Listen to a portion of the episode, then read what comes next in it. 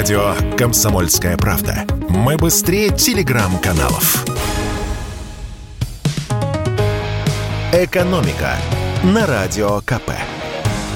Здравствуйте, дорогие слушатели радио «Комсомольская правда». В эфире наш ежедневный обзор самых важных и интересных экономических новостей, и мы поговорим о том, кому на Руси жить и работать хорошо.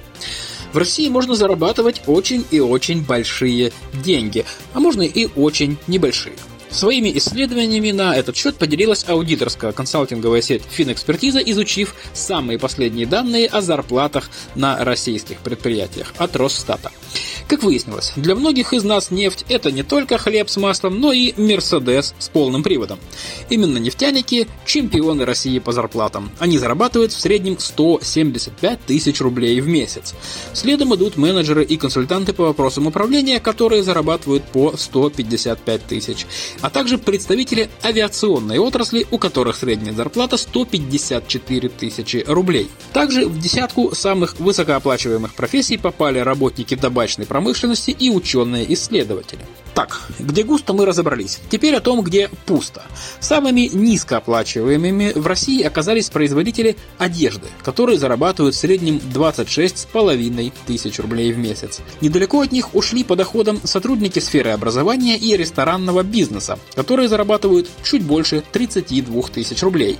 Но все это средняя температура по стране. Реальные зарплаты могут быть как сильно меньше, так и сильно больше. Например, в Башкирии нефтяники зарабатывают в среднем 728 тысяч рублей в месяц. Кстати, заодно эксперты выяснили, у кого в России сильнее всего выросли и упали зарплаты. По данным на июль, средний доход россиянина за последние 12 месяцев увеличился на 12,7%. Доходы не смогли угнаться за ценами. Инфляция за тот же период составила 15%. Так вот, больше всех выросли зарплаты в сфере водного транспорта, аж на 61%. Также на 40% поднялись доходы в производстве кокса и нефтепродуктов, а в туризме на 34%. Упали заработки только в трех сферах. В производстве автомобилей на 7%, в персональных услугах на 2%, а также в добыче нефти и газа на 0,9%. И еще немного поговорим про личные финансы. За счет материнского капитала теперь можно оплатить услуги репетиторов негосударственных детских садов или школ, но не всех. Премьер Михаил Мишустин подписал постановление, позволяющее направлять мат-капитал на оплату образовательных услуг, предоставляемых индивидуальными предпринимателями. Важное условие – у этого индивидуального предпринимателя, который оказывает такие услуги, должна быть государственная лицензия на образовательную деятельность. При этом мат-капиталом разрешено оплачивать обучение детей в любых образовательных учреждениях, от детского сада до вуза. Можно также покрывать расходы на общежитие, которое предоставляет образовательная организация.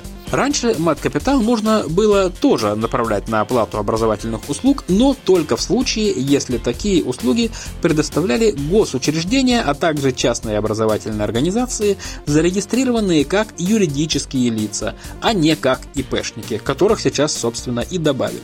К слову, средствами мат-капитала можно оплатить учебу любого ребенка в семье, а не только того, после рождения которого семья получила сертификат. Можно оплатить и образование сразу нескольких детей.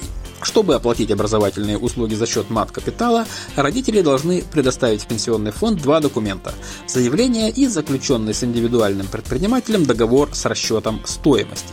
Их можно подать в отделениях пенсионного фонда и многофункциональных центрах, которые оказывают услуги по мат-капиталу. Кроме того, документы можно отправить через портал госуслуг или сайт пенсионного фонда. Напомню, что материнский капитал можно потратить на образование детей, улучшение жилищных условий, накопительную часть пенсии матери, социальную адаптацию и интеграцию в общество детей-инвалидов или ежемесячную выплату.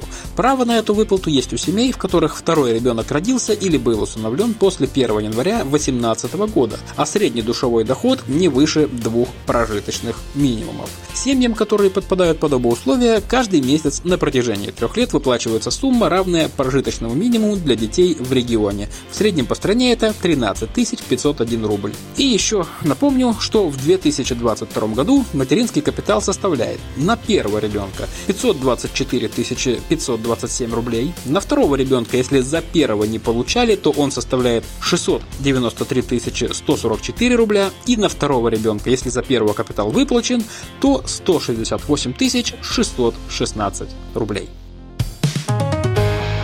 «Экономика» на Радио КП.